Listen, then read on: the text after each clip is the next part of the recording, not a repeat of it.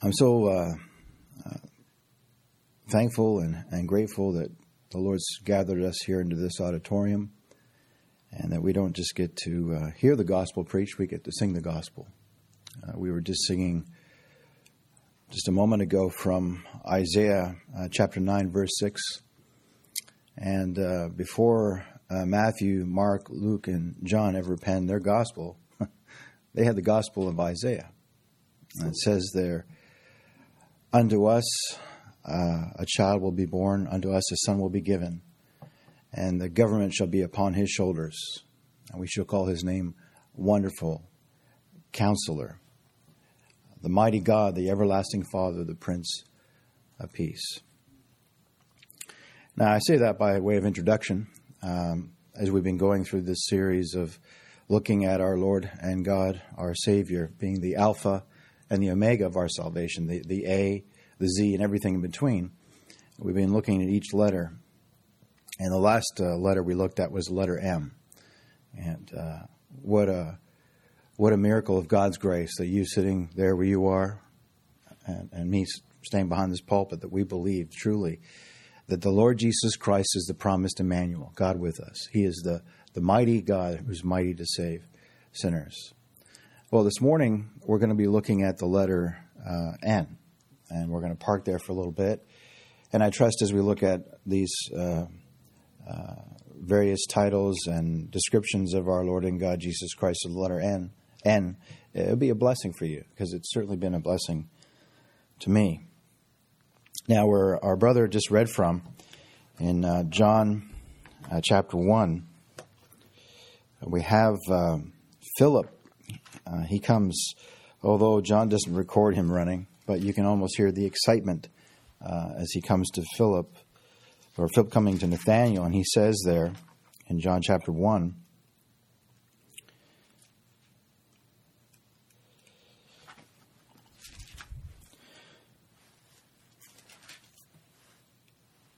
It says there in verse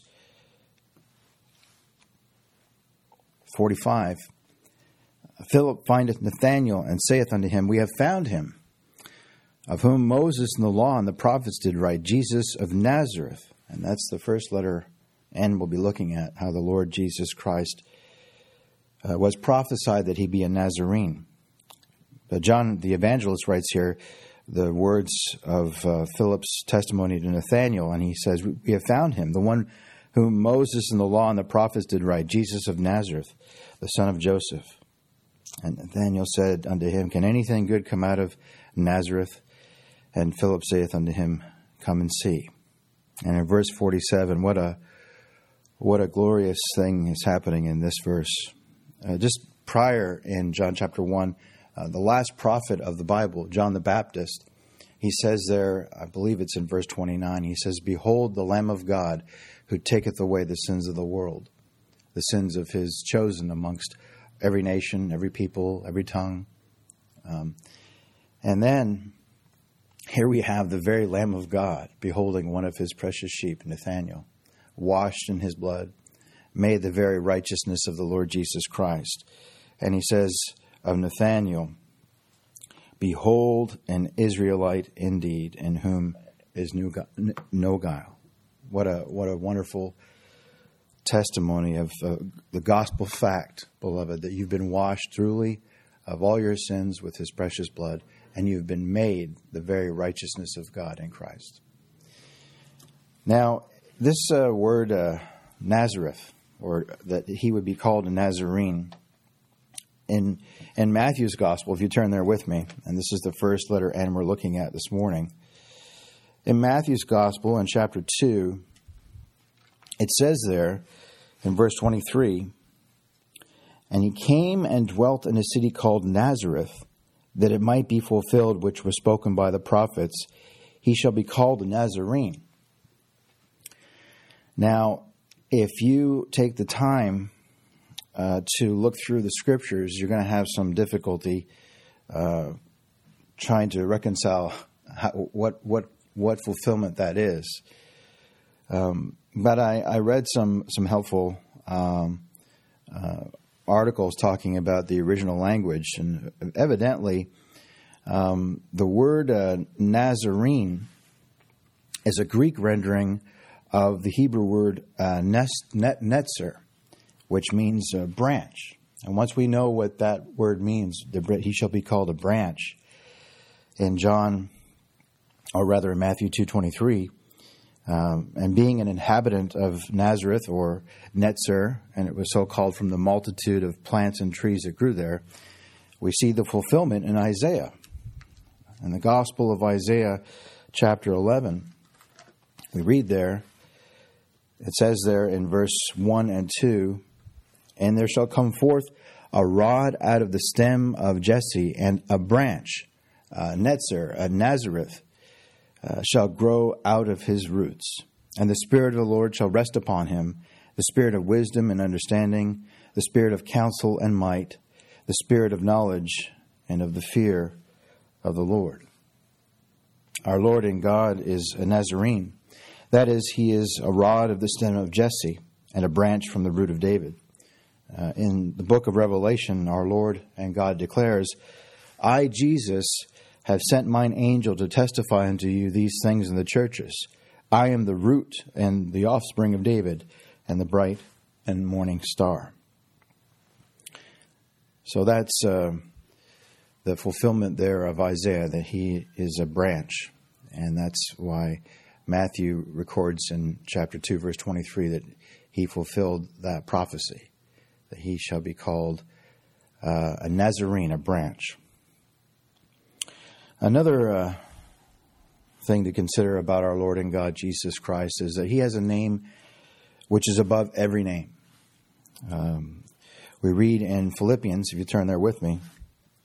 So we've looked at His uh, being a, a Nazarene, and now in Philippians chapter 2, we see there how that He is a name that is above every name.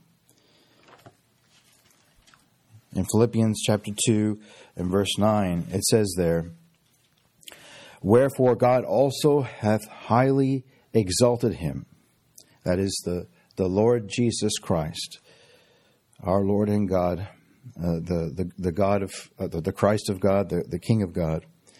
And he has given him a name which is above every name, that at the name of Jesus every knee should bow, of things in heaven and things in earth and things under the earth and that every tongue should confess that Jesus Christ is Lord to the glory of God the Father. And beloved, the reason his name is above every name is threefold. It's threefold. He has that name by the Father's decree, he has that name by right, and he has that name by merit, the merit of his doing and dying on behalf of his people to satisfy his Father. You see, beloved, he is the Savior that never leaves nor forsakes us. So he's a Nazarene. He has a name above every name. In fact, uh, while we're looking at that, uh, let's remind ourselves of what it says there in Acts chapter 4, if I'm not mistaken. Acts chapter 4 and verse 12, it says there, Neither is there salvation in any other, for there is none other name under heaven given among men whereby we must be saved just looking at the letter N. it's it's glorious how we can just park on one little letter N and go through and see all these glorious uh, attributes and titles of the Lord Jesus Christ. See, beloved, He is the Savior that never leaves us nor forsakes us. He's a Savior who never leaves His people. Uh, we read that in Hebrews chapter 13. Hebrews chapter 13 and verse 5, it says there, Let your conversation be without covetousness, and be content with such things as you have.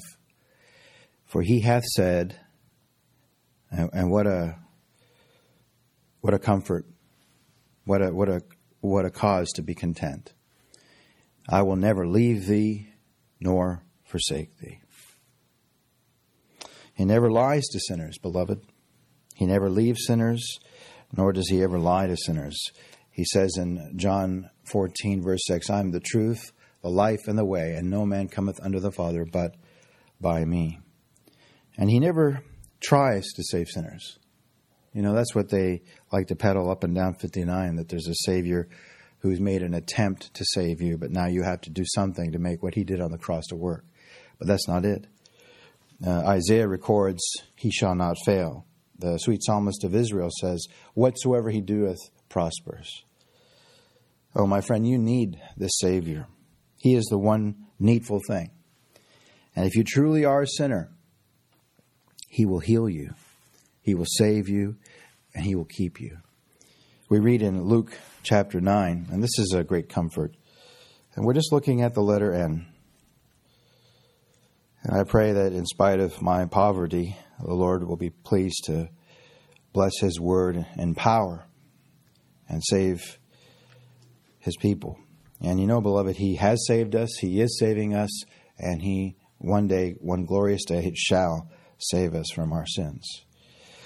In Luke chapter 9, it says there in verse 11, and I, I love this blessed detail, how that our Lord and God, Jesus Christ, heals them that have need of healing. I don't know about you, but I, I can speak for myself. I, I need to be healed all the time. I need the merits of His blood all the time. I need that that that blood that pardons of not just some of my sins, but all of my sins, and I need His spotless, perfect righteousness, the righteousness of God, which is in Christ Jesus. And it says here, what a comfort. Verse 11 of Luke chapter 9. And the people, when they knew it, followed him that is, they followed our Lord, and our Lord received them. And he spake unto them the, of uh, he spake unto them of the kingdom of God, and healed them that had need of healing. Do you need to be healed? I need to be healed all the time. He's like our Lord said of himself in Luke 10, verse 42.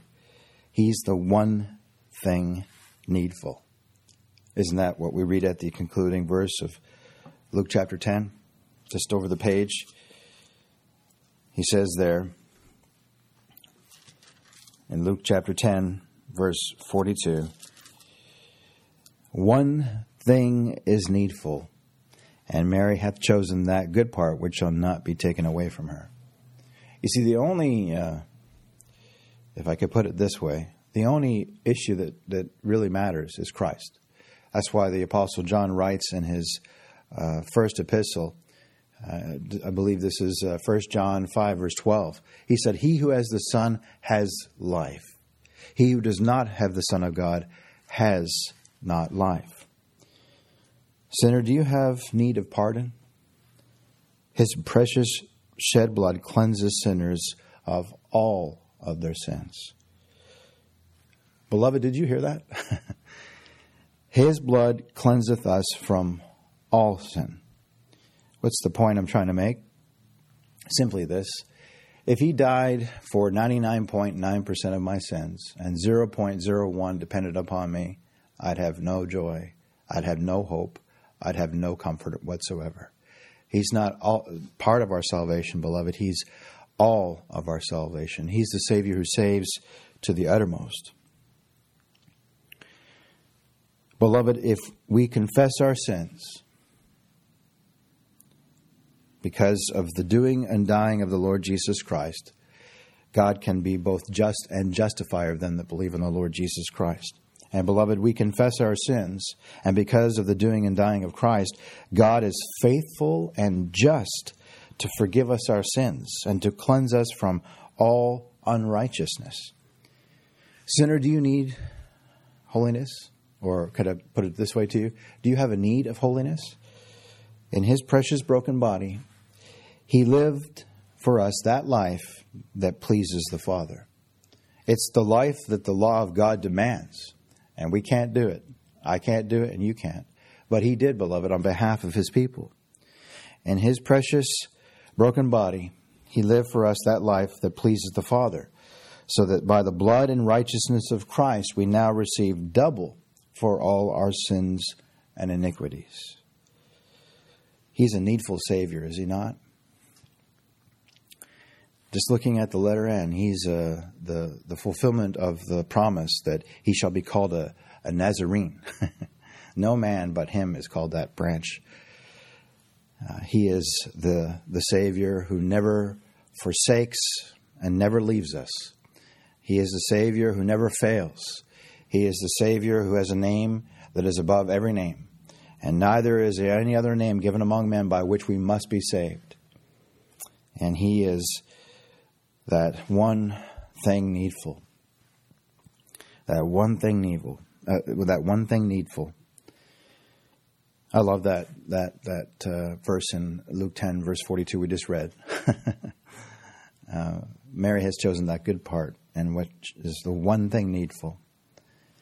By His grace, um, He leaves us with no choice. We must have Him. We must have His blood. We must have His righteousness.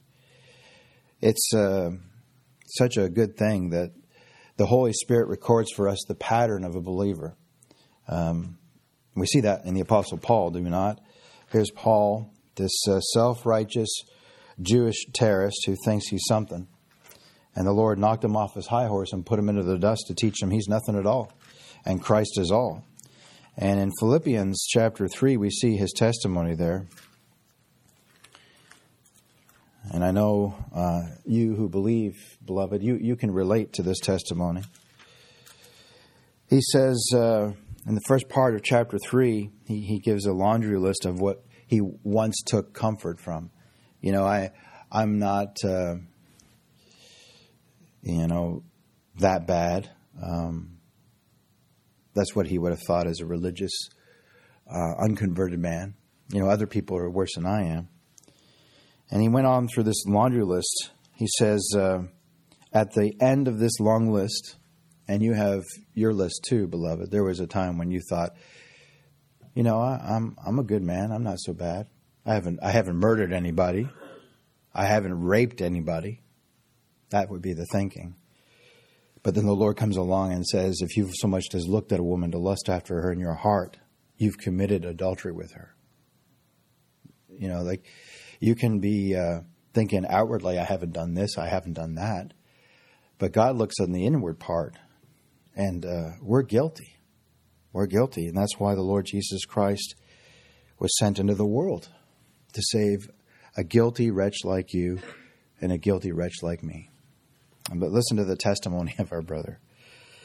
He says, But what things were gained to me, those things I counted for I counted loss for Christ.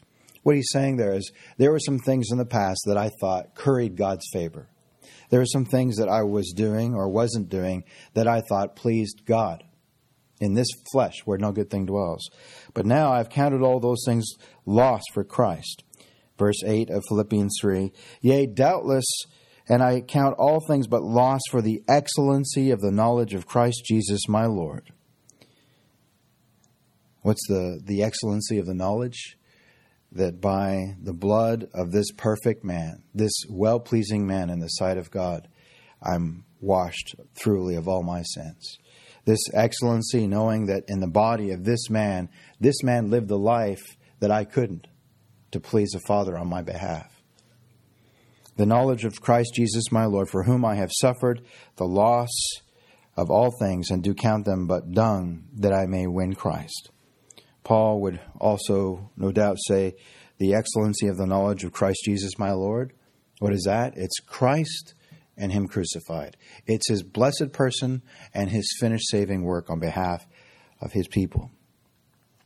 And he continues, that I may win Christ, verse 9, and be found in him, not having mine own righteousness, which is of the law, but that which is through the faith of Christ, the righteousness which is of God by faith that I may know him and the power of his resurrection and the fellowship of his sufferings, being made conformable unto his death, if by any means I might attain unto the resurrection of the dead.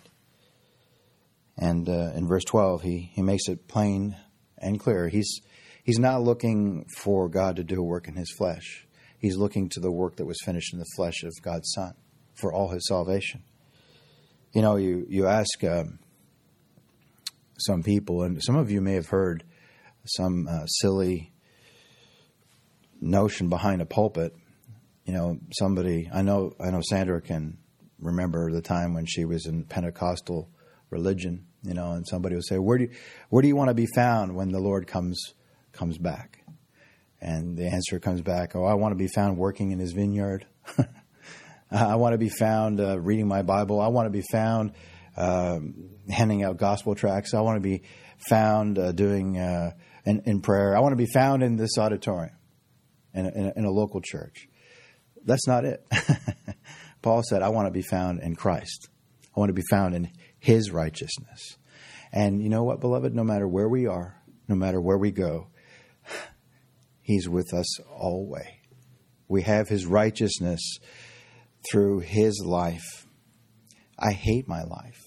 I don't want to be found in my sorry life on that day. I want to be found in the glorious, perfect life of Christ. And beloved, we are. We are found in Him who lacks nothing. He's accomplished for us a full and complete salvation, a full and complete pardon of all our sins by his blood, and a full and complete righteousness, the very righteousness of God through his doing. And that's been made ours. It's called imputation. That's why we read in 2 Corinthians chapter 5 verse 21 and such a, a, a glorious thing that we never tire of saying it over and over again. How that our heavenly Father made his dear sinless son he who knew no sin, said no sin, thought no sin, committed no sin. Nevertheless, it pleased the Father to make him sin for us, that we might be made the righteousness of God in Christ. so that, that God can look at a sinner like you and a sinner like me and say, This is my child in whom I'm well pleased. How can that be? Only by the power of the gospel. That can't happen in any earthly court. But God purposed a way from before the foundation of the world, before Adam ever fell in the garden, before any of us were ever born. God purposed to save his people in the strictest righteousness and uprightness there is, so that he can be both just and justifier of them that believe on the Lord Jesus Christ. Now, I quoted this a moment ago, I'll quote it again as the Lord's people confess their sins, God is now, what does it say? Uh, I'm trying to remember here. he is uh, just and faithful to forgive us our sins.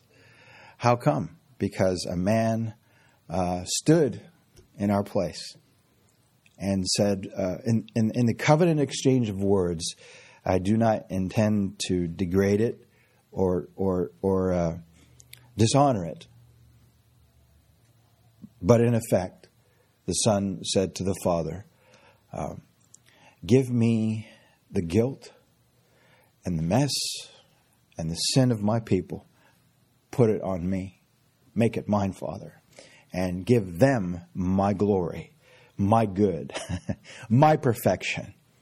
So that now I can look out and see uh, there's not just my brother, not just my sister, but there's Saint so and so.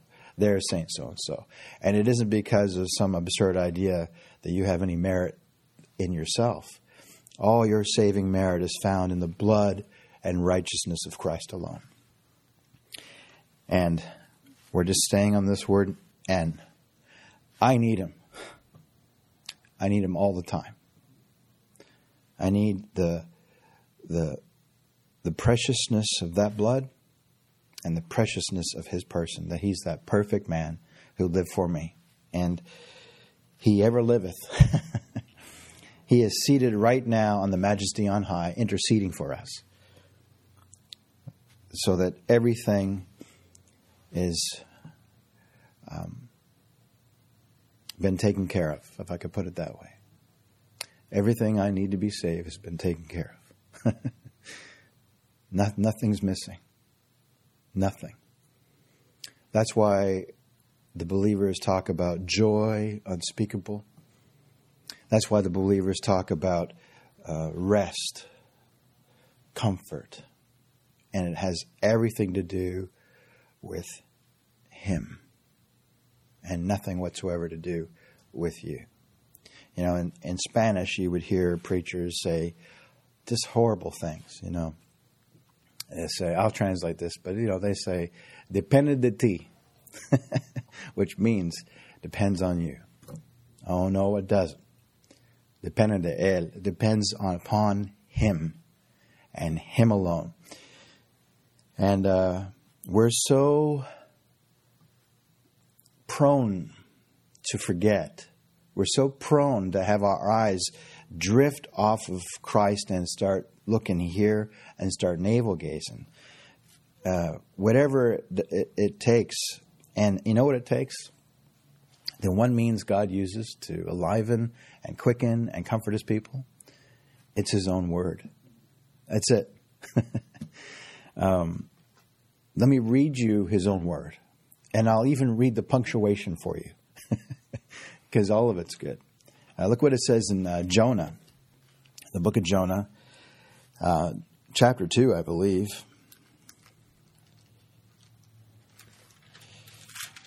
And isn't that just before, uh, let's see here, small prophets.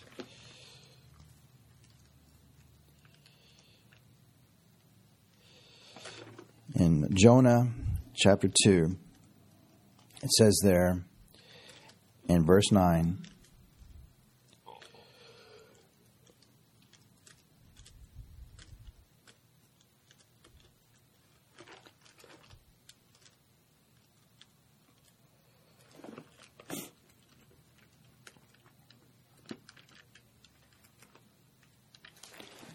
It says there in verse 9 salvation is of the Lord, period.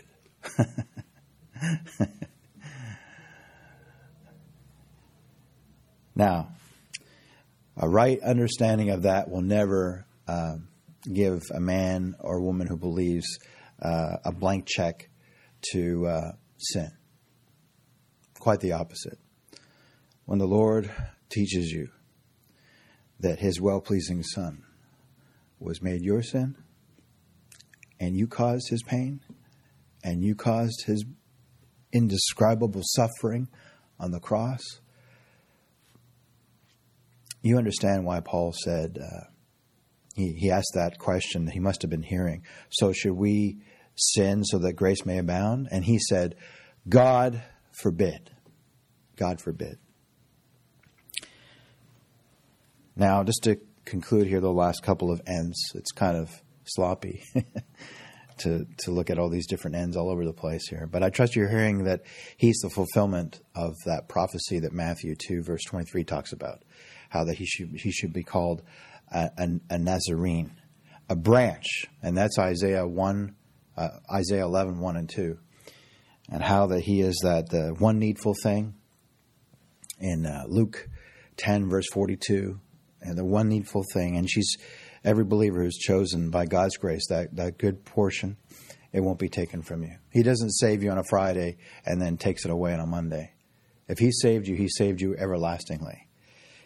And we've looked at how His name is above every name. There's no other name given among men by which we must be saved. His name. What name? Jesus. Call His name Jesus, for He shall save His people from their sins. He's a a Savior who never forsakes us nor leaves us. Hebrews 13:5. And then lastly, just the little bit of time we have left here, he is the Savior. If you're believing on his on his name, if you're believing on on who he is, what he did, where he is, you will never be ashamed for having believed on him. Uh, Psalm 31:1. Psalm 31:1. It says there in Psalm 31:1, In thee, O Lord, do I put my trust. Let me never be ashamed. Deliver me in whose righteousness? In thy righteousness. Beloved, but beloved, you will you will never, you will never be put to confusion for having believed on the Lord Jesus Christ. It says in, in Psalm 71, verse 1.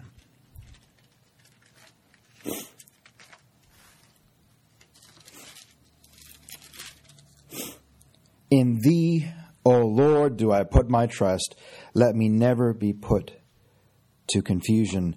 Deliver me in thy righteousness and cause me to escape. Incline thine ear unto me and save me.